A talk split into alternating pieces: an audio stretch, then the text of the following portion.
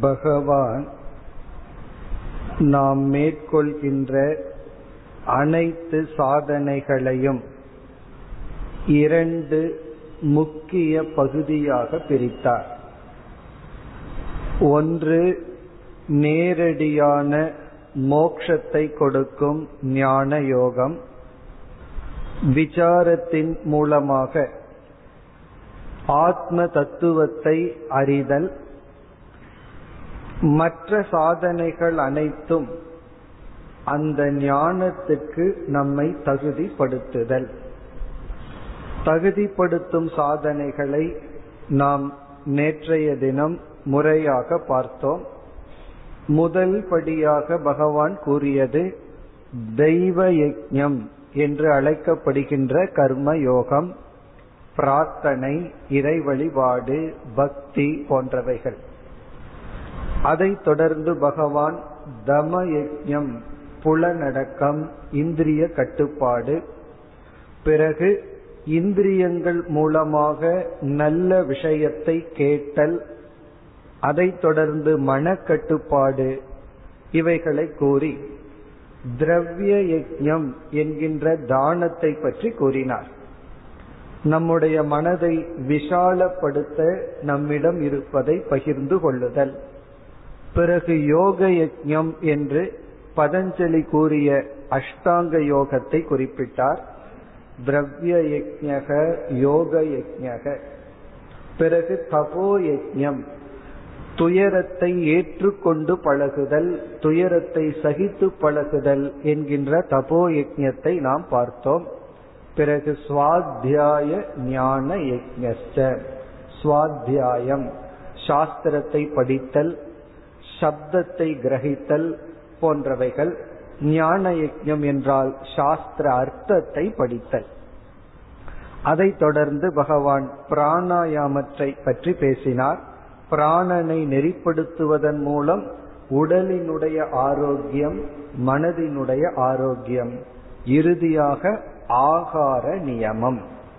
உணவில் ஒழுக்கம் ஆகார நியமத்தை பற்றி பேசி இவ்விதம் அனைத்து பனிரெண்டு யஜ்யங்களை பற்றி கூறி அனைத்து யஜ்யங்களை காட்டிலும் ஞான யஜ்யம் மேலான படி என்று கூறினார்.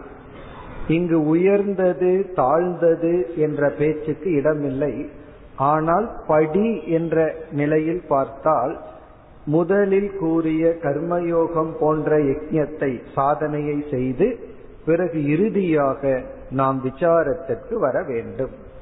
இனி முப்பத்தி நான்காவது ஸ்லோகத்தில் எப்படி ஞானத்தை பெறுதல்? யாரிடம் ஞானத்தை பெறுதல்? பிறகு எப்படிப்பட்டவனாக நாம் ஞானத்தை பெற வேண்டும்? அந்த கருத்தை உபதேசிக்கின்றார் இந்த ஸ்லோகமும். ஒரு குறிப்பிடத்தக்க ஸ்லோகம். தத்வித்தி பிரணிபாதேன பரிப்பிரஷ்னேன சேவையா உபதேக்ஷந்தி தே ஞானம். ஞானினஸ் தத்துவதர்ஷினக இங்கு ஞானத்தை நாம் எப்படி பெற வேண்டும்? ஞான யோகத்தை பற்றிய விளக்கம் இந்த ஸ்லோகம். அறிவை நாம் எப்படி பெற வேண்டும்? தத் வித்தி அந்த ஞானத்தை நீ அடைவாயாக அறிவாயாக. எப்படி? முதல் வரியில் சிஷ்யனுடைய மாணவனுடைய லட்சணம் சொல்லப்படுகிறது. இந்த விதத்தில் நீ குருவை அணுகி ஞானத்தை பெற வேண்டும். இரண்டாவது வரியில இப்படிப்பட்ட குருவை அணுக வேண்டும் என்று ஆசிரியருடைய இலக்கணம் முதல் வரியில் மாணவனுடைய இலக்கணம். இப்படிப்பட்ட மாணவனாக இருந்து இப்படிப்பட்ட ஆசிரியரிடம் ஞானத்தை பெற வேண்டும். இப்ப இதிலிருந்து ஞானத்தை பெற நாம் சுயமாக சிந்தித்தோ நம்முடைய மனதிற்குள்ளோயோ கண்டுபிடிக்க முடியாது. எந்த ஒரு அறிவும் அறிவை கொடுக்கும் கருவியின் மூலமாகத்தான் பெற முடியும். இங்கு அந்த கருவியானது சாஸ்திரமும் குருவும் அந்த கருவியிடம் நாம் எப்படி அணுக வேண்டும் அது கூறப்படுகின்றது. இங்கு வந்து பகவான் மூன்று சாதனைகள் அல்லது நியமங்களை குறிப்பிடுகின்றார். இந்த மூன்று நியமத்துடன் சிஷ்யனானவன் குருவிடம் ஞானத்தை பெற வேண்டும். ஒன்று பிரணிபாதேன. பிரணிபாதனம் என்றால் வணங்கி. வணங்குவதன் மூலம் பரிப்பிரஷ்னேன முறையாக குருவிடம் கேள்வியை கேட்டு சேவையா சேவை செய்வதன் மூலம். இங்க வந்து மூன்று நிபந்தனை பகவான் குறிப்பிடுகின்றார். அதாவது குருவை வணங்கி குருவிடம் முறையாக கேள்வியை கேட்டு பிறகு சேவை செய்வதன் மூலம் என்ன ஞானத்தை நீ அறிவாயாக. இவ்விதம் நீ நடந்து கொண்டால் தே உபதேக்ஷந்தி அவர்கள் உனக்கு உபதேசம் செய்வார்கள். ஞானம் அறிவை உனக்கு கொடுப்பார்கள்.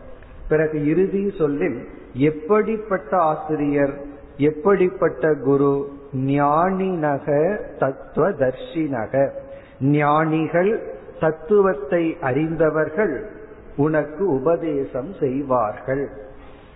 தே அவர்கள் உனக்கு உபதேசம் செய்வார்கள். நீ எப்படிப்பட்டவனாக இந்த ஞானத்தை அடைய வேண்டும்?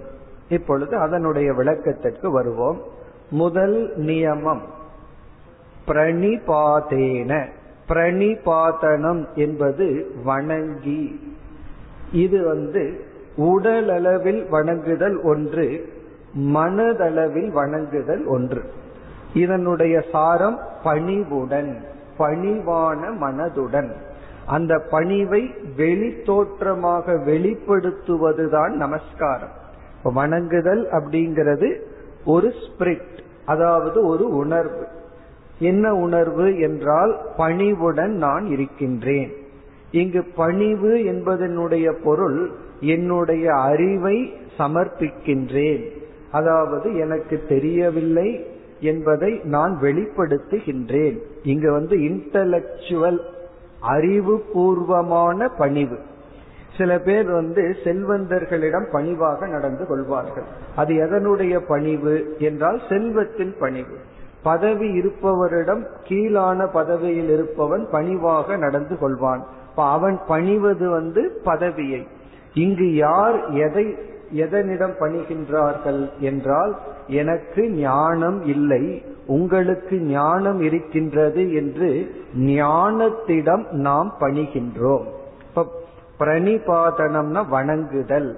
உடல் ரீதியாக அதை வெளிப்படுத்துகின்றோம். உள்ளத்தில் நாம் பணிவுடன் குருவை அணுக வேண்டும். இப்ப சிஷ்யனுக்கு இருக்கின்ற முக்கிய தகுதி வந்து பணிவு. பணிவு என்றால் அறிவில் பணிவாக இருக்க வேண்டும். இதெல்லாம் எப்பொழுது தடையாக இருக்கும் என்றால் வேதாந்தத்தை படிப்பதற்கு முன் ஒரு மாணவன் இலக்கணம் தர்க்க சாஸ்திரம் மற்ற மத நூல்கள் போன்றவைகளை எல்லாம் பிலாசபி எல்லாம் படித்தால் மனதிற்கு என்ன தோன்றிவிடும் எனக்கு ஏற்கனவே தெரியுமே என்ற எண்ணம் தோன்றிவிடும். பிறகு ஆசிரியரிடம் எனக்கு என்ன தெரிஞ்சிருக்கோ அதை நான் வந்து கரெக்ட் பண்ணிக்கிறேன் அல்லது கன்ஃபார்ம் பண்ணிக்கிறேன் அப்படிங்கிற எண்ணத்தில் கேட்பார்கள். அப்படி இல்லாமல் எனக்கு ஒன்றும் தெரியாது என்ற எண்ணத்தில் நாம் அணுக வேண்டும். பிறகு பரிப்பிரஷ்னம் என்றால் நம்முடைய சந்தேகங்களை தெளிவாக கேட்க வேண்டும். கேட்க வேண்டும் யாசிக்க வேண்டும். இப்ப குரு தானே அவராக சொல்லட்டும் என்று காத்திருக்க கூடாது. காரணம் அவருக்கு தெரியாது நம்முடைய மனநிலை. எதற்காக வந்துள்ளோம்? எப்படிப்பட்ட சந்தேகத்தில் நாம் இருக்கின்றோம் என்பது ஆசிரியருக்கு தெரியாது. ஆகவே இவர்கள் வெளிப்பட்டு வாய் வழியாக ஆசிரியரிடம் சந்தேகத்தை கேட்க வேண்டும். அப்படி சந்தேகத்தை கேட்கும் பொழுது தங்களுடைய மனநிலையை கூறி கேட்க வேண்டும். என சில சாதனைகள் எல்லோருக்கும் பொதுவாக இருக்கும். சில சாதனைகள் ஒரு குறிப்பிட்ட காலத்தில் குறிப்பிட்ட மாணவர்களுக்கு தேவைப்படும். ஆகவே குருவானவர் சிஷ்யனுடைய மனநிலையை உணர்ந்தால்தான் அதற்கு ஏற்ற படியை சிஷ்யனுக்கு கொடுக்க முடியும். அப்படி பரிப்பிரஷ்னம் என்பது சிஷ்யன் தன்னுடைய மனநிலையை குருவுக்கு தெரிவித்து நான் இப்படிப்பட்ட மனநிலையில் இருக்கின்றேன் என்று கூறி கேள்வியை கேட்க வேண்டும். அப்பொழுதுதான் குருவானவர் அந்த சிஷ்யனை முறையாக வழிநடத்த முடியும். பிறகு மூன்றாவதாக சேவையா. சேவையின் மூலம் இந்த ஞானத்தை பெற வேண்டும். இப்ப சிஷ்யன் வந்து குருவுக்கு கொடுக்க வேண்டிய தட்சிணை என்னவென்றால் சேவா சேவை மனப்பான்மை. இது வந்து பலருக்கு இப்போ ஒரு குருகுல இருக்கு அதுல எத்தனையோ மாணவர்கள் இருக்கின்றார்கள் ஒரே ஒரு குரு இருக்கின்றார். எல்லா மாணவர்களாலும் அதே குருவுக்கு சேவை செய்ய வாய்ப்பு கிடைக்காமல் இருந்திருக்கலாம். ஆகவே இங்கு சேவை என்றால் நேரடியாக குருவுக்கு சேவை செய்திருக்க வேண்டும். அல்லது எங்காவது நாம் சேவை செய்திருக்க வேண்டும். அந்த சேவையினுடைய பலனாகத்தான் நமக்கு குரு கிடைப்பார் சாஸ்திரம் கிடைக்கும். குரு கிடைத்தாலும் அவரிடம் ஞானத்தை பெற வேண்டும் என்ற மனநிலை நமக்கு அப்பொழுதுதான் கிடைக்கும். இதை நம்ம வாழ்க்கையில பார்க்கலாம். எங்காவது யாருக்காவது செய்த சேவையினுடைய பலன் வேறு இடத்தில் நமக்கு கிடைக்கும். இவ்விதம் சேவை என்பது இங்கு கர்மயோகம் என்று பொதுவாக கூறலாம். அல்லது நேரடியாக குருவுக்கு செய்கின்ற சர்வீஸ் சேவையா? இந்த சேவையின் மூலம். அதாவது எதையும் நாம் இனாமாக பெறக்கூடாது. எதையாவது ஒன்றை கொடுத்துத்தான் நாம் பெற வேண்டும். இப்ப சில சமயங்களில் யாரிடமிருந்து ஒன்றை பெறுகின்றோமோ அவருக்கு கொடுக்க நம்மிடம் எதுவும் இருக்காது. அவருக்கு நம்மிடம் இருப்பது தேவைப்படாமலும் இருக்கலாம். அப்பொழுது வேறு இடத்தில் எங்கு தேவையோ அங்கு நாம் கொடுத்திருக்க வேண்டும். ஒன்றை நாம் பெறுகின்றோம் என்றால் அதற்கு தகுந்ததை நாம் கொடுக்க வேண்டும். அப்படி இருந்தால்தான் அது தர்மம். அப்பொழுதுதான் உலகம் சீராக இயங்கி வரும். இவ்விதம் சேவையின் மூலம் ஞானத்தை பெற வேண்டும். ஒரு நூ ஒரு ஸ்லோகமானது எப்படியெல்லாம் ஞானத்தை பெற வேண்டும் என்று கூறுகையில் தனேன வித்யா பணத்தை கொடுத்து நம்ம அறிவை அடைகின்றோம். இப்ப எத்தனையோ கோர்ஸ் படிக்கிறோம் அதுக்கெல்லாம் ஃபீஸ் இருக்கு. அப்படி பணத்தை கொடுத்து அறிவை அடையலாம் அல்லது வித்யா வித்யா ஒரு அறிவை கொடுத்து அறிவை அடையலாம். நான் உனக்கு ஹிந்தி சொல்லி தர்றேன் நீ எனக்கு இங்கிலீஷ் சொல்லி கொடு அப்படின்னு சொல்லி ஒரு அறிவை கொடுத்து அறிவை அடையலாம். அல்லது சேவையா வித்யா நாம் சேவை செய்து ஞானத்தை அடையலாம். இப்படி மூன்று விதத்தில் நாம் அறிவை அடையலாம். பொருளை கொடுத்து அறிவை அடைதல் அறிவை கொடுத்து அறிவை அடைதல் பிறகு சேவையின் மூலமாக அறிவை அடைதல். இந்த ஸ்லோகம் இவ்விதம் சொல்லி பிறகு மீண்டும் என்ன சொல்கின்றது? நீ சேவையின் மூலமாக எந்த ஞானத்தை அடைந்தாயோ அந்த ஞானத்தில் தான் நிஷ்டை அடைவாய் என்று சொல்கிறது. இப்ப ஒருவர் வந்து பணத்தை கொடுத்து இலக்கணம் படிக்கிறார். ஒருவர் வந்து ஒரு அறிவை கொடுத்து தர்க்க சாஸ்திரம் படிக்கிறார். இனி ஒருவர் சேவை செய்து வேதாந்தம் படிச்சா இவருக்கு வேதாந்தத்துல தான் நிஷ்டை கிடைக்கும். ஒருவர் வந்து சேவை செய்து இலக்கணம் படிச்சா இவருக்கு ஆர்வம் இலக்கணத்துல தான் இருக்கும் இலக்கணத்துல தான் நிஷ்டை அடைவார்கள். அப்படி சேவையின் மூலமாக பெரும் ஞானம்தான் நம்முடைய மனதில் ஆழ்ந்து பதியும் என்று ஒரு ஸ்லோகம் இருக்கின்றது. ஆகவே பகவான் இங்கு சேவையின் மூலமாக முறையாக ஆசிரியரிடம் கேட்டு நாம் பணிந்தும் ஞானத்தை அடைய வேண்டும்.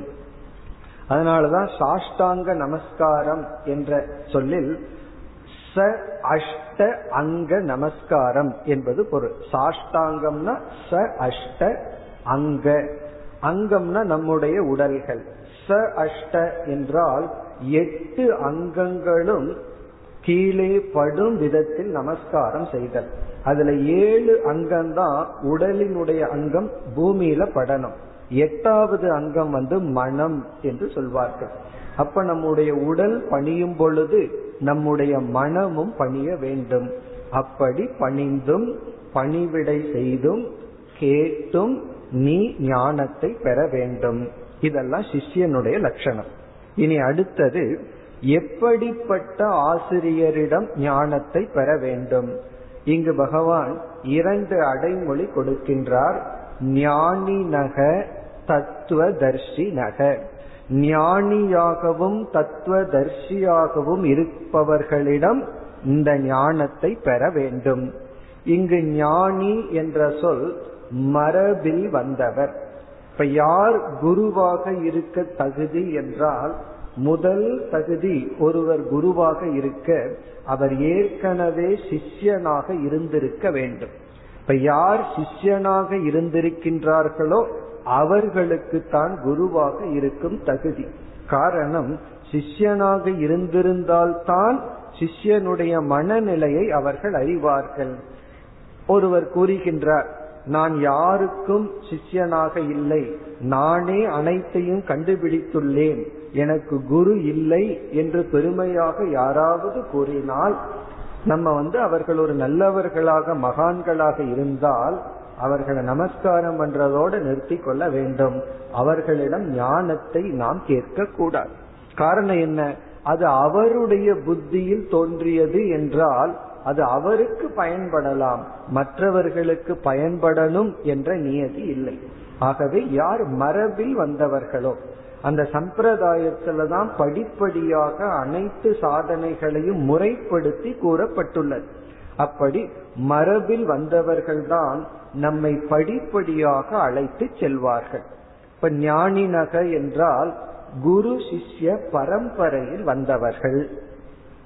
தத்துவ தர்ஷினக என்றால் எந்த ஞானத்தை இவர் பெற்றாரோ அந்த ஞானத்தில் நிலை பெற்றவர். அந்த அறிவில் நிலைத்தவர். அவரிடமிருந்து இந்த ஞானத்தை பெற வேண்டும். நமக்கு எல்லாருக்கும் தெரியும் ஆடியோவை விட வீடியோ தான் நல்ல எஃபெக்டிவ்னு சொல்லி. அப்படி நம்ம வந்து என்னதான் ஒருவர் சொல்லி கேட்டாலும் நம்ம உண்மையிலேயே எந்த பண்பை நம்மயம் ஆக்குவோம் என்றால் எந்த பண்பை ஆசிரியரிடம் பார்க்கின்றோமோ அந்த பண்பை தான் நமக்குள் நம்மயம் ஆக்குவோம் ஆகவே எதை உபதேசிக்கின்றாரோ அதன்படி அவர் இருக்கும் பொழுதுதான் நமக்கு அந்த உபதேசத்தில் ஒரு பிடிப்பு ஏற்படும் நம்பிக்கை ஏற்படும். இப்ப ஒருவர் சொல்ற பணத்தினால மோட்சம் இல்லை. பணத்தினால வந்து ஆழ்ந்த சந்தோஷம் இல்லை. இப்படி எல்லாம் சொல்லிட்டு இப்ப நான் பெரிய தத்துவத்தை உபதேசம் பண்ணேன். ஆகவே இவ்வளவு பணம் கொடுங்கன்னு சொன்னா நமக்கு மனதில் என்ன தோன்றும்? அவருடைய உபதேசத்தில் நம்பிக்கை வராது.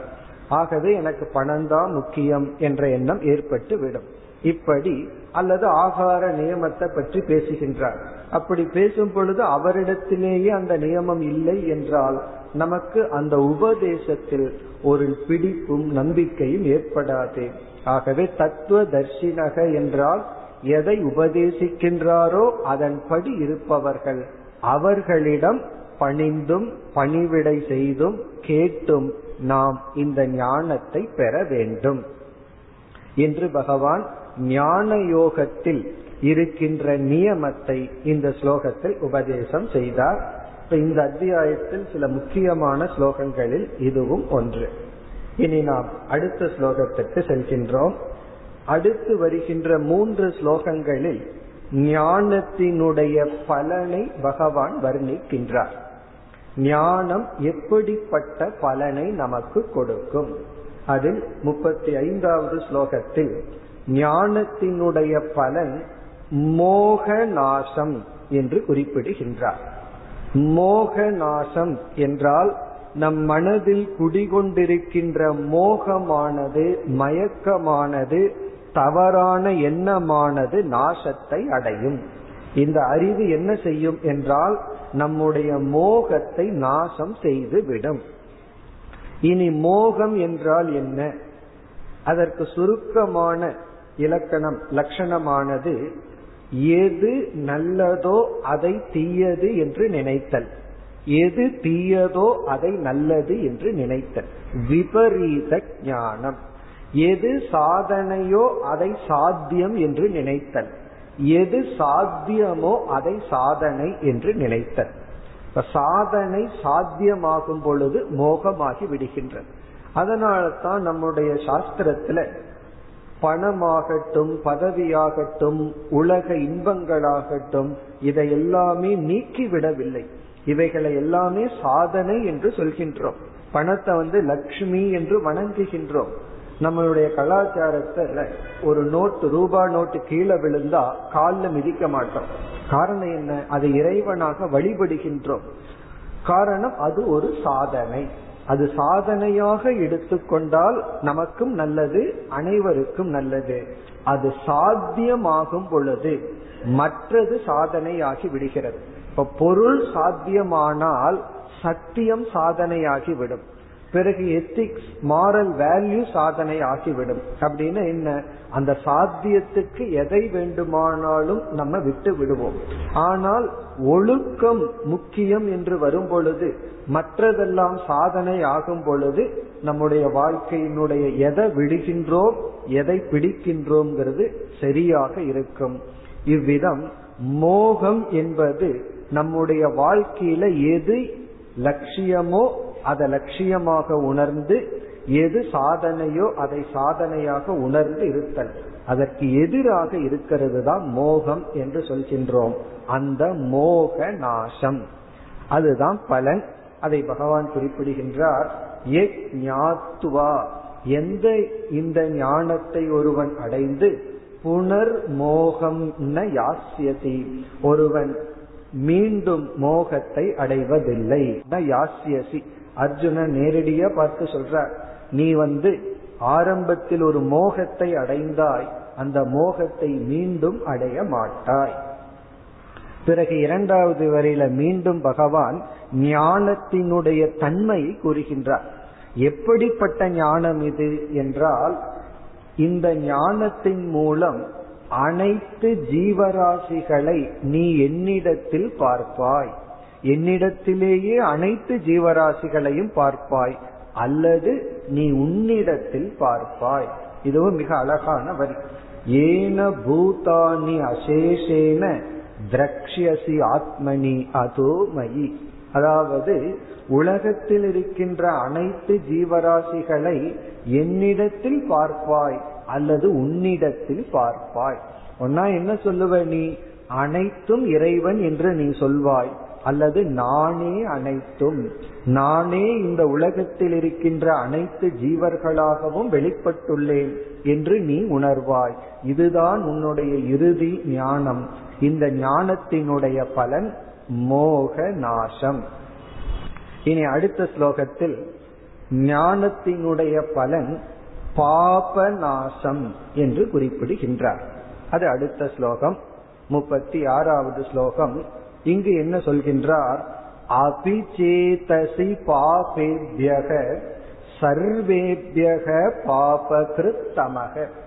நீ ஒரு காலத்தில் பாபங்களுக்குள்ளும் பெரிய பாபத்தை செய்திருந்தால் பாபிகளுக்குள்ளும் பெரிய பாபியாக நீ இருந்திருந்தாலும் இந்த ஞானத்தினால் ஞானம் என்ற படகினால் பாபம் என்கின்ற கடலை கடந்து விடுவாய். அப்ப இந்த ஞானத்துக்கு எப்படிப்பட்ட மகிமை உள்ளது என்றால் என்ன பாவம் ஒரு காலத்தில் நீ செய்திருந்தாலும் இப்பொழுது ஞானத்தை நீ அடைந்திருந்தால் இந்த ஞானத்தினால் அனைத்து பாபத்தையும் நீ கடந்து விடுவாய். விரஜினம் சந்தரிஷ்யசி. பாபத்தை நீ கடந்து விடுவாய். ஒரு உதாரணத்துல சொல்ற ஞானம் என்ற படகினால் பாபம் என்ற கடலை கடந்து விடுவாய். இது எதன் அடிப்படையில் கூறுகின்றார் என்றால் எல்லா பாப புண்ணியங்களும் நம்முடைய அகங்காரத்தில் இருக்கின்றது நான் செய்தேன் நான் செய்தேன்னு சொல்ற அந்த அகங்காரத்திடம் கர்த்தாவிடம் இருக்கின்றது இந்த ஞானம் என்ன செய்கின்றது? இந்த அகங்காரத்தையே நீக்கி விடுகிறது. இந்த ஞானம் வந்து பாபத்திடம் செல்வதில்லை. பாபம் எந்த இடத்துல இருக்கோ அந்த அகங்காரத்தை நீக்கி விடுகிறது. அகங்காரம் நீங்கும் பொழுது அகங்காரத்தில் இருக்கின்ற அனைத்து பாபங்களும் அழிந்து விடுகின்றது இந்த துணியை சார்ந்து வர்ணம் இருக்கு. துணியை எரிச்சுட்டோம் அப்படின்னா அந்த துணியினுடைய வர்ணம் கலர் இருக்கே அதுவும் எரிந்து விடுகிறது. அப்படி அகங்காரத்தை சார்ந்து இருக்கின்ற பாபம் அகங்காரம் நீக்கப்படும் பொழுது அந்த பாபமும் நீக்கப்படுகின்றது அகங்காரத்தை நீக்குவதன் மூலம் பாபமும் நீங்குகின்றது.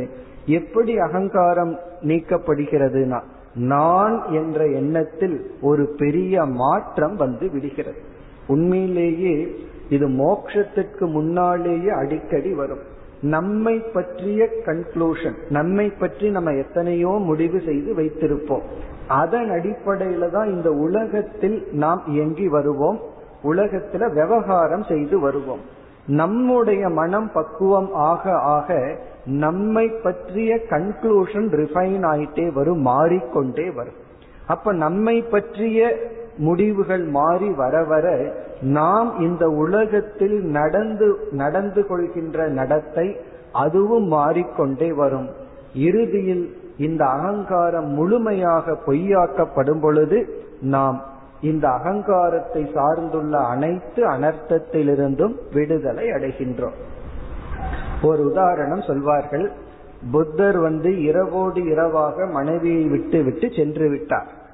பனிரெண்டு வருடங்களுக்கு பிறகு தன்னுடைய மனைவியை சந்திக்கின்றார். அப்போ மனைவிக்கு என்ன கோபம் அப்படின்னா விட்டுட்டு போனதும் கூட பெரிய கோபமா சொல்லவில்லை. என்னிடத்தில் ஏன் சொல்லாமல் சென்று விட்டீர்கள்? அது வந்து ஒரு ராணியாக இருக்கின்ற எனக்கு பெரிய அவமானம். அது யோசிச்சு பார்த்தா ஒரு பெரிய இன்சல்ட். என்னிடத்தில் சொல்லாமல் சென்று விட்டீர்கள். ஏன் என்று புத்தரிடம் கேட்கின்றார். அதுக்கு புத்தர் பதில் சொல்றாரு நீ கேட்க வேண்டிய ஆள் வேற போன ஆள் வேற வந்த ஆள் வேறன்னு சொல்றார். இப்ப வந்து அந்த ஆள் இங்க வரல. உன்னை விட்டுட்டு போன ஆள் அவங்கிட்ட நீ போய் இந்த கேள்வியை கேட்கணும். அது சரியா தப்பான்னு அவனுக்கு தான் தெரியும். எனக்கு தெரியாதுன்னு சொல்ற. அதனுடைய அர்த்தம் என்ன? இப்ப நான் வந்திருக்கிற ஆள் வேறன்னு சொல்ற. ஆகவே நீ வேற ஆள் கிட்ட இந்த கேள்வியை கேட்டுட்டு இருக்கன்னு சொல்ற. இது எதனுடைய அர்த்தம் அப்படின்னா அந்த அகங்காரத்துடன் இருந்தவன் இப்பொழுது இல்லை. இப்ப இவர் புதிய ஆளாக இருக்கின்றார். தன்னை பற்றி அவருடைய ஜட்ஜ்மெண்ட் முடிவானது முற்றிலும் மாறி இருக்கின்றது. அதனால் இவர் சொல்றார் எனக்கு குற்ற உணர்வோ உன்னுடைய கேள்விக்கு பதில் சொல்ல வேண்டிய நிபந்தனையோ இல்லை என்று சொல்கின்றார். இந்த உதாரணத்தை கொஞ்சம் கவனமா புரிந்து கொள்ள வேண்டும். நம்ம வந்து விவகாரத்துல தவறாக இதை எடுத்துக்கொள்ள கூடாது புத்தரை போன்ற மனநிலை வந்தா சரி இல்லை என்றால் இந்த உதாரணத்தை நம்ம விவகாரத்துல கொண்டு வரக்கூடாது. அப்படி இங்கு அகங்காரத்தை முழுமையாக நீக்கி அந்த அகங்காரத்தில் இருக்கின்ற பாபத்திலிருந்து இந்த ஞானம் நம்மை விடுவிக்கின்றது. இது வந்து பாப நாசம் இதற்கு முன்னாடி மோக நாசம் இனி அடுத்த ஸ்லோகத்தில் ஞானத்தினுடைய பலன் முப்பத்தி ஏழாவது ஸ்லோகத்தில் கர்ம நாசம் என்று குறிப்பிடுகின்றார் பகவான். கர்ம நாசம் என்றால் ஒரு ஜீவனுக்கு எத்தனையோ கர்மங்கள் இருக்கின்றன. அவனிடத்துல வந்து சஞ்சித கர்ம என்று எண்ணிக்கைக்கு அடங்காத பாப புண்ணியங்கள் எல்லாம் இருக்கின்றது அந்த கர்மங்களை எல்லாம் நாம் அனுபவித்து தீர்க்க முடியாது. ஏனென்றால் மனித ஜென்மத்தை அடைந்து அதை அனுபவிக்கும் பொழுது ஏற்கனவே உள்ள கர்மத்தை தீர்க்கும் பொழுது நாம் மீண்டும் பாப புண்ணியத்தை சேர்த்தி கொள்கின்றோம். ஆகவே கொஞ்சத்தை தீர்க்கலாம் அப்படின்னா அதிகமாக நாம் சேர்த்தி கொள்கின்றோம். இப்ப கர்மத்தை அனுபவிச்சு நீக்க முடியாது. அதை நாம் ஞானத்தினால் தான் நீக்க முடியும். அதை இங்கு பகவான் குறிப்பிடுகின்றார். இங்கு மீண்டும் ஒரு உதாகரணம் மூலமாக சொல்கின்றார். ஞானம் என்கின்ற நெருப்பானது கர்ம என்கின்ற விறகுகளை எரித்து விடுகின்றது. எப்படி நெருப்பு அனைத்து விறகுகளையும் எரித்து விடுகின்றதோ அதே போல ஞானம் என்கின்ற அக்னி. இதற்கு முன்னாடி ஞானம்ங்கிறத படகாக கூறினார். இங்கு ஞானம் என்கின்ற நெருப்பு அனைத்து கர்மங்களையும் பஸ்மமாக்கிவிடும் என்று நாம் பணிந்து பணிவிடை செய்து குருவிடம் எந்த ஒரு அறிவை பெறுகின்றோமோ அந்த அறிவுக்கு இப்படிப்பட்ட பலன் என்று கூறுகின்றார். இனி நாம் அடுத்து முப்பத்தி எட்டாவது ஸ்லோகத்திற்குள் சென்றால் இதுவும் மிக அழகான ஒரு ஸ்லோகம். இங்கு பகவான் நகி ஞானீன சதிருஷம் பவித்ர மிக வித்யதே. ஞானத்துக்கு நிகராக தூய்மைப்படுத்தும் சாதனை இந்த உலகத்தில் இல்லை. இப்ப ஞானத்தினுடைய பெருமை ஞானத்தினுடைய தன்மை மீண்டும் விளக்கப்படுகின்றது. இந்த பகுதி பூரா இந்த அத்தியாயத்தில் பகவான் ஞானத்திற்கு அவ்வளவு முக்கியத்துவம் கொடுக்கின்றார். எப்பொழுதுமே ஞானத்தினுடைய பெருமை தெரியாத காரணத்தினாலதான் ஞானத்தில் நமக்கு நாட்டம் இருப்பதில்லை. ஆகவேதான் பகவான் ஞானத்தினுடைய பலன் பெருமை தன்மைகளை விளக்கி கொண்டு வருகின்றார். ஞானேன சதிருஷம். ஞானத்துக்கு நிகரான பவித்ரம். நம்மை தூய்மைப்படுத்தும் சாதனை எதுவும் இல்லை. எத்தனையோ தூய்மைப்படுத்தும் சாதனை இருக்கு. இப்ப சாஸ்திரம் வந்து பொதுவா என்ன சொல்லும்? தவத்தினால்தான் ஒருவன் தன்னை தூய்மைப்படுத்த முடியும். தவம் தான் தூய்மைப்படுத்தும் சாதனைங்கிறது பொதுவான கருத்து. அதுவும் முற்றிலும் உண்மை.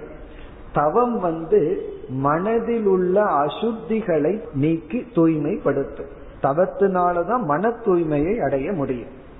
பிறகு வந்து உடல் தூய்மையை எப்படி அடைதல்னா உடல் தூய்மையை வந்து ஸ்நானம் செய்தல் பிறகு வந்து ஆரோக்கியமான உணவை உட்கொண்டு நோய் இல்லாமல் பார்த்து கொள்ளுதல் போன்றவைகள் மூலம் உடல் தூய்மையை அடைவோம். இப்போ உடலை தூய்மைப்படுத்தணும் அப்படின்னு ஒரு சாதனையில ஈடுபடுவோம். கடைசியில சாஸ்திரம் என்ன சொல்லுது என்றால் உடலே அசுத்தம் மனதை தூய்மைப்படுத்துவது ஒரு ஸ்டேஜ் இறுதியில் மனமே அசுத்தம் என்று சொல்கின்ற மனமே அசுத்தம்னா மனமே நம்முடைய சொரூபம் அல்ல. நமக்கு எக்ஸ்ட்ராவா இருக்கிறது மனம் நமக்கு எக்ஸ்ட்ராவா இருக்கிறது உடல். இப்ப உடலை தூய்மைப்படுத்துவது ரிலேட்டிவ் பிறகு உடலே நான் அல்ல என்று தூய்மையாவதுதான் அப்சல்யூட் முழுமையான தூய்மை. அதை யார் செய்வார்கள்னா ஞானம் தான் செய்யும். மற்ற அனைத்து தவத்திலும் நான் தபஸ்வி என்கின்ற எண்ணம் இருக்கும். நான் தவம் செய்பவன் அப்படிங்கிற எண்ணம் அந்த நான் தபஸ்விங்கிறது இருக்கும். இந்த ஞானத்துல ஒன்றுதான் நான் ஞானிங்கிற எண்ணம் இருக்காது. ஏன்னா ஞானத்தினுடைய தன்மையே நான் ஞானியும் அல்ல அஜானியும் அல்ல கேனோபனிஷத்துல நம்ம பார்க்கலாம் நான் அதை அறிபவனும் அல்ல அறியாதவனும் அல்ல. நான் பிரம்மத்தை அறியவில்லை அப்படிங்கும் போதே என்ன ஞானின்னு நினைக்க முடியாது. அப்படி என்றால் நீ பிரம்மத்தை அறியவில்லையான்னா நான் அறியவில்லைன்னு சொல்ல மாட்டேன். அப்ப நான் அஜானியும் அல்ல. நான் ஞானியும் அல்ல அஜானியும் அல்ல. பிறகு நான் யார்னா நான் பிரம்மன். நான் பூர்ணமானவன். அதை சொல்லணுங்கிற அவசியம் இல்லை உபதேசத்துல நம்ம சொல்லுவோம். வேறொரு ஆசிரியர் வந்து மனிதன் பயன்படுத்துகின்ற நான்கிற சொல்ல மூன்றாக பிரிக்கின்றார். வித்யாரண்யர் ஒரு மகான் இவ்விதம் பிரித்து கூறுகின்றார். ஒன்று வந்து அஜானி பயன்படுத்துகின்ற நான் அது வந்து அகங்காரம். அஜானி வந்து நான் சொல்லும் போது உடல் மனதை பொருளாக எடுத்து கூறுகின்றான் இனி மற்ற இரண்டும் ஞானி பயன்படுத்துகின்ற நான் இப்ப ஞானி வந்து விவகார காலத்திலையும் நான் அவன் பயன்படுத்துகின்றான். பிறகு வந்து ஞான காலத்தில் உபதேச காலத்தில் நான்கிற சொல்லை பயன்படுத்துகின்றான். ஞானி வந்து விவகாரத்துல நான் சொல்லும் பொழுது அவன் உடலைத்தான் சொல்கின்றான். ஆனால் உடலை சொல்லும் பொழுது இது பொய் என்ற அறிவினால் இந்த உடலை நான் சொல்றான். ஞானி சாதாரணமா நான் வந்தேன் போனேன் பேசினேன் தூங்குனேன்னு சொல்லும் போது உடலைத்தான் சொல்றான். இந்த உடல் நான் அல்லன்னு தெரிஞ்சிட்டு ஞானி பயன்படுத்துவது பிறகு அவனுடைய உபதேச காலத்தில் நான்கிறது ஆத்மாவை குறிக்கின்றது. இப்ப இங்கு வந்து ஞானத்தினால் அனாத்மாவான உடல் நீக்கப்படுகின்றது. ஆகவே ஞானம்தான் நம்மை தூய்மைப்படுத்தும் சாதனை. தவம் உடலை தூய்மைப்படுத்துகின்றது. ஞானம் உடலையே இல்லை என்று தூய்மைப்படுத்துகின்றது. பிறகு இப்படிப்பட்ட ஞானம் எனக்கு உடனே வரணுமேனு நமக்கு தோன்றும். அதற்கு பகவான் கூறுகின்றார் தத் ஸ்வயம் யோக சம்சித்தக காலேன ஆத்மனி விந்ததே. இந்த ஞானம் காலக்கிரமத்தினால்தான் மெதுவாகத்தான் ஒரு சாதகன் அடைவான். இது வந்து திடீர்னு உடனடியாக அடையும் ஞானம் அல்ல. அப்படி ஒருவருக்கு திடீர்னு பிளாஷ் ஆயிருந்ததுன்னு சொன்னா அதற்கு முன்னாடி பல காலங்கள் தவம் செய்திருக்க வேண்டும். இப்ப புத்தருக்கு வந்து போதி மரத்துல ஞானம் உதித்ததுன்னு சொன்னா அவருக்கு ஏன் முதல் நாள் உதிக்கல? எவ்வளவோ நாள் தவத்திற்கு பிறகுதானே உதித்தது. அதான் கால கிரமேன காலேன. மனம் பக்குவம் அடைந்து மெதுவாகத்தான் இப்படிப்பட்ட ஞானம் நமக்கு ஏற்படும். இனி நாம் அடுத்த ஸ்லோகத்திற்கு செல்கின்றோம். முப்பத்தி ஒன்பதாவது ஸ்லோகம். இதுவும் ஒரு முக்கியமான ஸ்லோகம். இந்த அத்தியாயத்துல பல முக்கியமான ஸ்லோகங்கள் இருக்கின்றது. அதில் இதுவும் ஒரு முக்கிய ஸ்லோகம். ஸ்ரத்தாவான் லபதே ஞானம் தத்பர சம்யதேந்திரியக ஞானம் லப்துவா பராம் சாந்தி நச்சிரேன அதிகச்சதி. இப்ப இந்த ஸ்லோகத்தில் ஒருவன் ஞான யோகம் என்கின்ற சாதனையில் ஈடுபடும் பொழுது என்ன முக்கிய நிபந்தனையுடன் இவன் ஈடுபட்டால் இவனுக்கு ஞானம் கிடைக்கும். எது ஞானத்துக்கு நேரடியான சாதனை? அதை பகவான் குறிப்பிடுகின்றார். இப்ப சாஸ்திர விசாரம் பண்ணணும். இப்ப குருவிடம் நம்ம சாஸ்திரத்தை கேட்கிறோம். அப்படி கேட்கும் பொழுது ஞானம் வர வேண்டும் என்றால் எது நேரடியான டைரக்ட் சாதனை? வெறும் விசாரம் மட்டும் செய்தால் ஞானம் வந்து விடுமா என்றால் அப்படி வர வேண்டும் என்றால் நம்மிடம் இருக்க வேண்டிய முக்கிய கீ பாயிண்ட் அப்படின்னு சொல்வார்கள். அந்த முக்கிய சாதனை வந்து பகவான் குறிப்பிடுகின்றார். ஸ்ரத்தாவான் லபதே ஞானம் ஞானம் ஞானம் லபதே அடைகின்றான் ஞானத்தை ஒருவன் அடைகின்றான்। யார்? ஸ்ரத்தாவான்। ஸ்ரத்தை உடையவன்। நம்பிக்கை உடையவன்। நம்பிக்கை உடையவன் ஞானத்தை அடைகின்றான். ஆகவே இங்கு ஸ்ரத்தை விஸ்வாசம் நம்பிக்கை ஞானத்துக்கு நேரடி சாதனம் என்று பகவான் குறிப்பிடுகின்றார். இங்கு நம்ம விசாரம் செய்து பார்த்தால் ஸ்ரத்தை என்ற சொல்லினுடைய பொருள் என்ன? ஸ்ரத்தைனா நம்பிக்கை. நம்பிக்கைனா எதில் நம்பிக்கை? யாரிடத்தில் நம்பிக்கை? அதை இப்பொழுது பார்ப்போம். அதாவது நம்ம புதிதாக ஒரு ஊருக்கு செல்கின்றோம். அப்படி போகும் பொழுது பாதை தெரியவில்லை. ஒருவரிடம் பாதை கேட்கின்றோம். அவர் பாதையை நமக்கு சொல்கின்றார். நாம் பயணம் செய்து அந்த ஊரை அடைகின்றோம். பிறகு நம்முடைய ஊருக்கு திரும்புகின்றோம். இரண்டாவது முறை நாம் செல்கின்றோம். அப்படி செல்லும் பொழுது இந்த பாதை இந்த ஊருக்கு அழைத்து செல்லும் என்கின்ற ஞானம் நமக்கு இருக்கின்றது. அந்த ஞானம் இருப்பதனால் இரண்டாவது முறையும் நாம் அந்த ஊருக்கு சென்று திரும்புகின்றோம். இப்பொழுது முதல் முறை நாம் புதிய ஊருக்கு செல்லும் பொழுது ஒருவர் வந்து இந்த பாதை வழியாக சென்றால் இந்த இடத்தை அடைவீர்கள் அப்படின்னு சொன்னார். மனதுல அது ஒரு எண்ணமாக இருந்தது.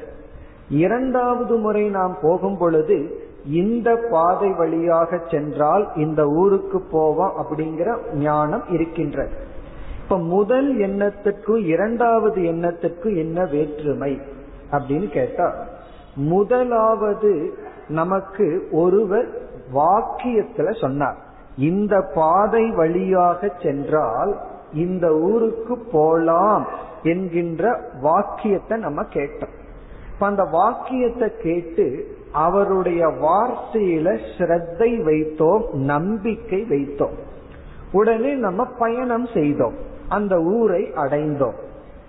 இரண்டாவது முறை இதுதான் பாதை அப்படிங்கிற ஞானம் நமக்கு இருந்தது. இப்ப இரண்டாவது முறை பயணத்துல நமக்கு ஞானம் இருந்தது முதல் பயணத்துல ஞானம் இல்லை ஆனால் ஸ்ரத்த இருந்தது. இப்ப ஸ்ரத்த இருந்தது அப்படின்னா அந்த ஸ்ரத்தைக்கு ஞானத்துக்கு கொடுக்கிற ஸ்டேட்டஸ அந்த ஸ்ரத்தை நமக்கு கொடுத்து விடுகிறது. இப்ப ஸ்ரத்தை அப்படின்னா ஒரு வாக்கியத்தை நம்ம கேட்டு அது ஞானமாக இருந்தால் எப்படி இருக்குமோ அந்த ஸ்டேட்டஸ கொடுக்கிறது தான் ஸ்ரத்தை. அந்த வாக்கியத்துல நம்பிக்கை இருந்ததுனாலதான் நம்ம பயணம் செய்தோம். ஒரு கால் அவர் வந்து தடுமாறி கூறியதை பார்த்து நம்பிக்கை இல்லைன்னா பயணம் செய்ய மாட்டோம். வேறு ஒருவரிடம் கேட்போம். பிறகு நமக்கு ஸ்ரத்தை வர வேண்டும். பிறகுதான் நம்ம பயணம் செய்வோம். இப்ப முதல் முறை பயணம் செய்யும் பொழுது நமக்கு ஞானம் இல்லை. ஆனால் ஸ்ரத்தை இருந்தது அதனால் பயணம் செய்தோம். இப்ப ஸ்ரத்தையும் இல்லை என்றால் பயணம் செய்ய முடியாது. நம்ம மீண்டும் மீண்டும் விசாரித்து கொண்டே இருப்போமே தவிர நம்ம உறுதியாக பயணம் செய்ய முடியாது.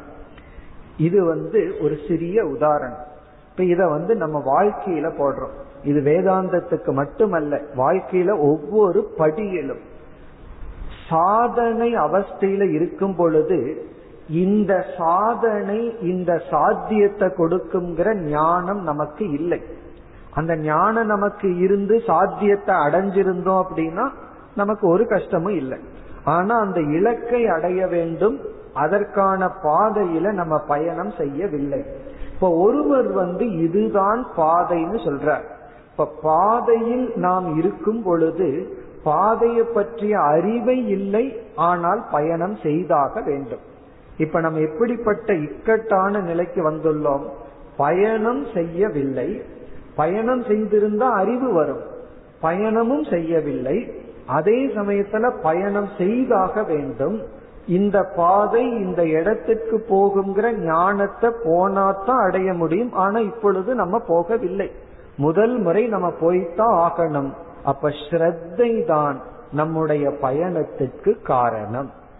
இப்ப ஸ்ரத்தை இருந்தால்தான் நம்மால செயல்பட முடியும். இப்ப ஸ்ரத்தை என்பது ஞானத்துக்கு முன் அறிவுக்கு ஞானம் என்கின்ற ஸ்டேட்டஸ கொடுக்கிறது. ஒருவர் சொல்லி இருக்கார் அது ஞானமாகவில்லை. ஆனா ஞானமாக இருந்தா எவ்வளவு ஸ்டேட்டஸ் முக்கியத்துவம் கொடுத்திருப்போமோ அப்படி முக்கியத்துவம் கொடுத்து ஞானமாகவே அதை பாவித்தல் தான் ஸ்ரத்தை. பிறகு ஸ்ரத்த என்ன ஆகும்? இறுதியில ஞானமாக கலந்து விடும் இப்ப ஞானமாக மாறும் வரை ஸ்ரத்தை தான் நம்மை பயணத்தில் வைக்கும். ஆகவே பகவான் சொல்றார் ஞானத்துக்கு முன் நமக்கு ஸ்ரத்தை தேவை நம்பிக்கை தேவை. நம்ம வந்து பலரை நம்புகின்றோம். அந்த நம்பிக்கை சிலர் வந்து நம்பிக்கைக்கு சரியாக நடந்து கொள்ளாமல் அந்த நம்பிக்கை துரோகம் செய்து விடுகின்றார்கள். இப்ப நம்ம என்ன முடிவு பண்றோம்? உண்மையிலே முடிவு பண்றதில்ல. சும்மா சொல்லுவோம். இனிமேல் யாரையும் நம்ப கூடாது ஏன்னா ஒரு சிலரை நம்பி நம்ம ஏமாறந்திருக்கோம் அப்படி நடந்திருந்தால் நம்மளுடைய அறிவு எப்படி இருக்கணும்னா இனிமேல் சரியானவரை நம்ப வேணும்னு மாற்றணுமே தவிர யாரையும் நம்ப கூடாது அப்படிங்கிறது தவறான கருத்து. உண்மையிலேயே அப்படி நம்பி நம்மால வாழ முடியாது. நம்ம பிளேட்ல அமர்ந்து சாப்பிடுறோம். இலையில சாப்பிடுறோம். இதுல விஷத்தை கலக்கலைன்னு நம்பினா தான் சாப்பிட முடியும். ஒவ்வொரு ஸ்டெப்லயும் நம்ம நம்பிக்கையில தான் வாழ்ந்து கொண்டிருக்கின்றோம். அதனாலதான் கூறுவார்கள் நம்ம லைஃப்ல சாய்ஸ் வந்து பிலீவ் ஆர் டிஸ்பிலீஃப்ங்கிறது கிடையாது. நம்பிக்கை நம்பிக்கை இன்மைங்கிறதுல சாய்ஸ் இல்ல. Choice between believe and better believe அப்படிங்கறதுல தான் நம்பிக்கை நல்ல நம்பிக்கை. அதனாலதான் மூட நம்பிக்கையிலிருந்து சரியான நம்பிக்கையில தான் நம்மளுடைய வாழ்க்கையில சாய்ஸ் இருக்கே தவிர நம்பிக்கை நம்பிக்கை இன்மையில் அதுல நமக்கு சாய்ஸ் கிடையாது. நம்பிக்கை இன்மை அப்படிங்கிறது கிடையவே கிடையாது. நம்ம நம்பித்தான் வாழ்ந்து கொண்டு இருக்கின்றோம். சற்று யோசிச்சு பார்த்தா தெரியும். ஒவ்வொரு ஸ்டெப்பிலையும் அறிவுக்கு முன்னால் நம்பிக்கையின் மூலமாகத்தான் நாம் சென்று அறிவை அடைவோம். ஏன்னா சாதனையில் இருக்கும் போது சாத்தியத்தை பற்றி தெரியாது. இதுதான் சாதனைங்கிற ஸ்ரத்தையின் மூலமாகத்தான் நாம் பயணம் செய்ய வேண்டும்.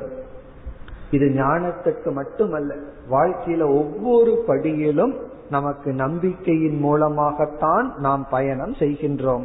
இந்த ஸ்ரத்தை வந்து ஏன் பல சமயங்களில் ஒருவரை நம்பி நாம் வந்து இழந்து விடுகின்றோம் அல்லது வந்து நம்பிக்கையினால் நம்ம துயரப்படுறோம் அப்படின்னா நமக்கு சரியான இடத்தில் நம்பிக்கை வைக்கும் மனப்பக்குவம் இருப்பதில்லை. யாராவது நாலு வார்த்தையை நம்ம புகழ்ந்துட்டா முழுமையா நம்பிடுறோம். காரணம் என்ன? இது வந்து நம்முடைய பலகீனத்தை குறிக்கின்றது. இப்ப சரியான இடத்துல நம்பிக்கை வைக்கணும்.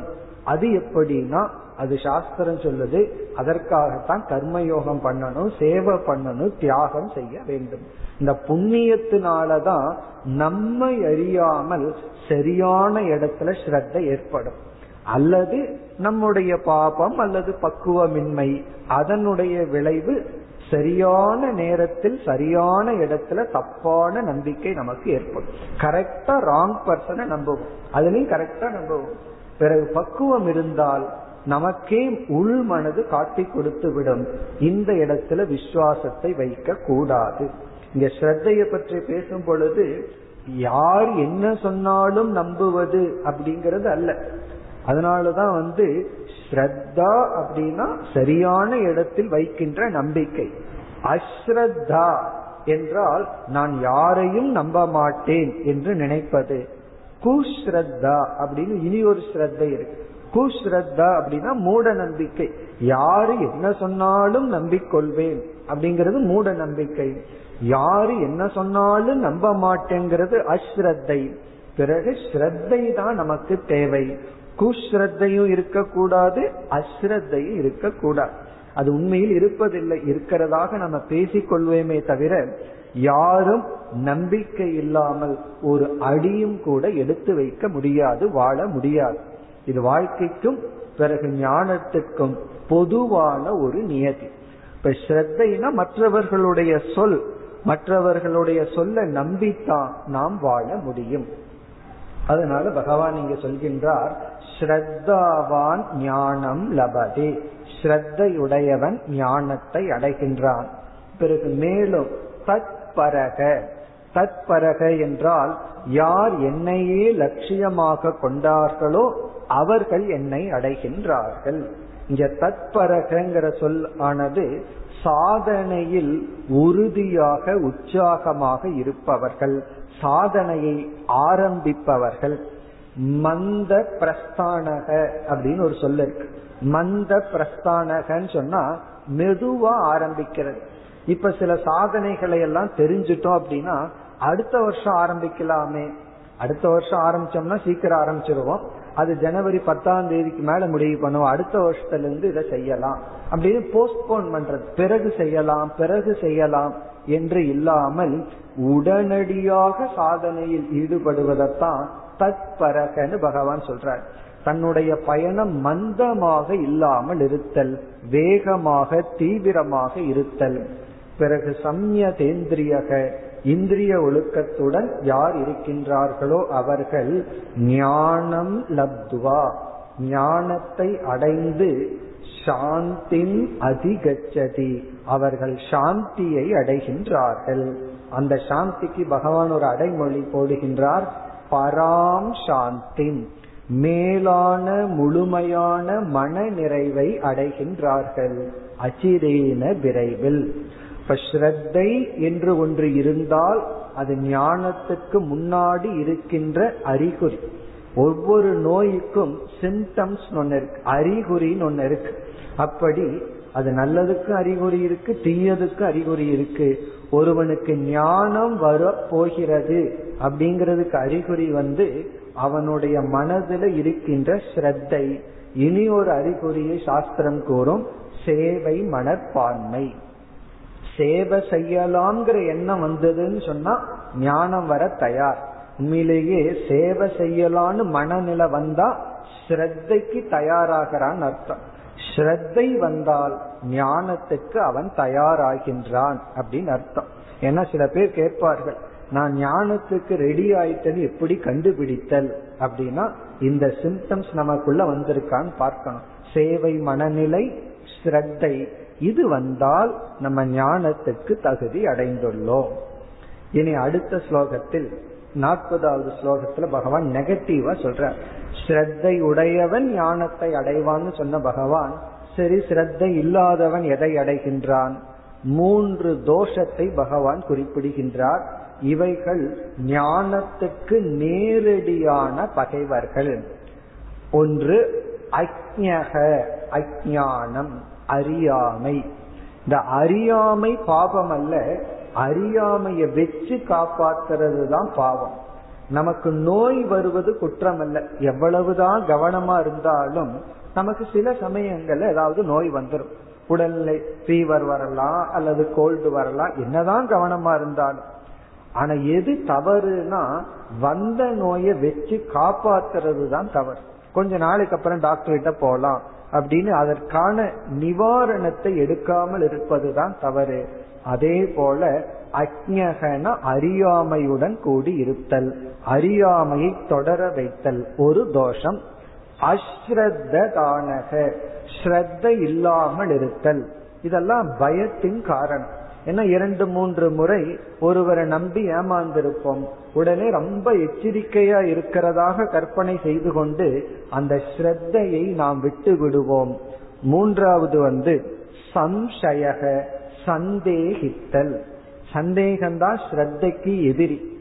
சந்தேகப்படுகின்ற புத்தி. இந்த மூன்றை உடையவன் வினஷ்யதி. லட்சியத்திலிருந்து அவன் வீழ்ந்து விடுகின்றான். இப்ப யார் லட்சியத்திலிருந்து வீழ்ந்து விடுகின்றான்? அறியாமையை தொடர்ந்து காப்பாற்றுபவன் பிறகு ஸ்ரத்தையற்றவன் பிறகு சந்தேகப்படுபவன். இந்த மூன்றையும் கூறி பகவான் வந்து சந்தேகப்படுதல் என்கின்ற குணத்தை சற்று விளக்கி அது மிக மிக ஆபத்தானதுன்னு சொல்ற இந்த சந்தேகப்படுகின்ற புத்தியானது நம்மை அழித்து விடும் என்று சந்தேகம் என்கின்ற குறையை பகவான் கொஞ்சம் ஹைலைட் பண்ணி காட்டுறார். இந்த சந்தேக புத்தியை நாம் விட்டு விட வேண்டும். இந்த சந்தேகத்தை நம்ம இரண்டா சொல்லுவோம். ஒன்று சாஸ்திரம் கேட்கும் பொழுது கேட்டதுனால சில டவுட் வரும். அந்த சந்தேகம் வந்து ஹெல்த்தி டவுட் அது நமக்கு தேவை. அந்த சந்தேகத்தை பகவான் இங்கு குறிப்பிடவில்லை. பயத்தினால் ஏதாவது மற்றவர்கள் ஏமாற்றி விடுவார்களா நான் ஏமாந்து விடுவேனோ என்றும் அல்லது சந்தேகம் அப்படிங்கிறது ஒரு நோய் போல் பலருக்கு இருக்கும். அதாவது இந்த நெகட்டிவாவே பார்க்கிறது. யார் எதையுமே பாசிட்டிவா எடுத்துக்கொள்ளாமல் எல்லாவற்றையுமே தவறாகவே எண்ணி யாருமே நமக்கு நல்லது செய்பவர்கள் அல்ல. எல்லோரிடமே குறை இருக்கின்றது என்று பார்த்து சந்தேகம்ங்கிறது ஒரு நோய் போல் சிலருக்கு மாறிவிடும். அது அவர்களுக்கும் நல்லதல்ல அவர்களை சுற்றி இருப்பவர்களுக்கும் நல்லதல்ல. ஆகவே பகவான் வந்து இறுதியில இந்த சந்தேகப்படுபவர்களை பகவான் வந்து கண்டிக்கின்றார். யார் சந்தேகப்பட்டு கொண்டே இருக்கின்றார்களோ அவர்கள் அழிந்து விடுவார்கள். அழிந்து விடுவார்கள்னா மோட்சத்தை அடைய மாட்டார்கள். அந்த சந்தேகம் தான் அவர்களுக்கு தடை. இந்த சந்தேகம் பயத்தினாலும் தமோ குணத்தினாலும் அறியாமையினாலும் வரும். ஆனா சாஸ்திரத்துல வந்து படிக்கும் போது சில சந்தேகம் வரும். அதெல்லாம் வந்து சாஸ்திரம் உள்ள போயிருக்குங்கிறத காட்டுவது. அந்த சந்தேகத்தை பகவான் குறிப்பிடவில்லை. இவ்விதம் பகவான் கூறி பிறகு கடைசி இரண்டு ஸ்லோகத்தில் நாற்பத்தி ஒன்று நாற்பத்தி இரண்டு இந்த இரண்டு ஸ்லோகத்தில் எப்படி முடிக்கின்றார்? ஞானத்தினால் அனைத்து கர்மத்தையும் துறந்தவன். இந்த அத்தியாயத்தினுடைய தலைப்பே அதுதான். ஞான கர்ம சந்நியாசம். ஞானத்தினால் நான் எதையும் செய்யாதவன் என்று அனைத்து கர்மத்தையும் துறந்தவன் அவன் உடல் அளவில் செயல்பட்டு கொண்டிருக்கலாம் செயல்படாமலும் இருக்கலாம். அவனை சுற்றி பெரிய பொறுப்புகள் இருக்கலாம் எந்த பொறுப்பும் இல்லாமலும் இருக்கலாம். ஆனால் அவன் அறிவினால் நான் எதையும் செய்பவன் அல்ல என்று உணர்ந்து ஞான சம்சின்ன சம்சயக ஞானத்தினால் அனைத்து சந்தேகங்களையும் நீக்கியவன் ஆத்மவந்தக. ஆத்மவந்தம்னா தன்னிடத்தில் மகிழ்ந்திருப்பவன் தன்னைத்தானே ஏற்றுக்கொள்பவன். இத செல்ஃப் வேலிடேஷன் சொல்றோம். இதுதான் மோட்சம் நம்மையே நாம் அங்கீகரித்தல். நம்மைய நாம் அங்கீகரிக்கும் பொழுது யாருடைய அங்கீகாரத்துக்காகவும் நாம் காத்திருக்க மாட்டோம். எது சம்சாரம் எது மோட்சம் வேறொரு ஆங்கிள் சொல்லணும்னா நம்முடைய அங்கீகாரத்தை எதிர்பார்த்தல் சம்சாரம் நம்மையே நாம் அங்கீகரித்தல் மோக்ஷம். டோட்டல் செல்ஃப் வேலிடேஷன்கிறது மோக்ஷம். அதை பகவான் கூறுகின்றார் தன்னையே தான் நிறைவுபடுத்தியவன். ந நிபத்னந்தி எந்த கர்மத்திலிருந்தும் அவன் பந்தப்படுவதில்லை. எந்த செயலினாலும் அவன் பந்தப்படுவதில்லை என்று கூறி இறுதியான நாற்பத்தி இரண்டாவது ஸ்லோகத்தில் ஆகவே அர்ஜுனா நீ இப்பொழுது உன்னை தூய்மைப்படுத்த கடமையில் ஈடுபட வேண்டும். இப்பொழுது நீ எழுந்திருந்து உன்னுடைய கடமையை செய். எப்பொழுதெல்லாம் பகவான் கீதையில யுத்தம் செய்யு சொல்கின்றாரோ அப்பொழுது சங்கரர் வந்து சொதர்மத்தை செய் என்று பொருள்படுத்துவார். இப்பொழுது உனக்கு என்ன கடமையோ அதை செய்து உன்னை நீ பக்குவப்படுத்தி நீ மோட்சத்திற்கு தயாராவாயாக என்று கூறி இந்த அத்தியாயத்தை பகவான் நிறைவு செய்கின்றார். இப்ப இந்த அத்தியாயத்தை நம்ம பார்த்தோம் அப்படின்னா பிரதானமாக ஞானம் பேசப்பட்டு அந்த ஞானத்துக்கு நேரடியான சாதனைகள் பல பேசப்பட்டது.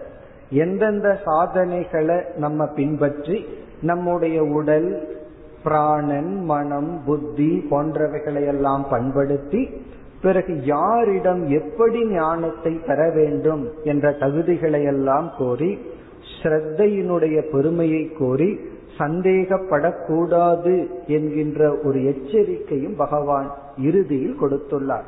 இந்த சந்தேகப்படுதல் அப்படிங்கிறது சிலருக்கு மென்டல் டிசீஸ் அது ஒரு மன நோய் அந்த நோய்க்கு நாம் வசப்படக்கூடாது.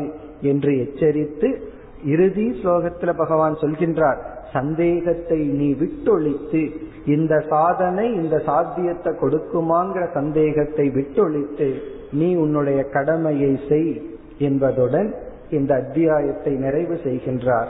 நாமும் நம்முடைய விசாரத்தை நிறைவு செய்கின்றோம். ॐ पूर्णमधपूर्णमिधं पूर्णात्पूर्णमुदच्छते पूर्णस्य पूर्णमादाय पूर्णमेवावशिष्यते ॐ शान्ति शान्ति शान्तिः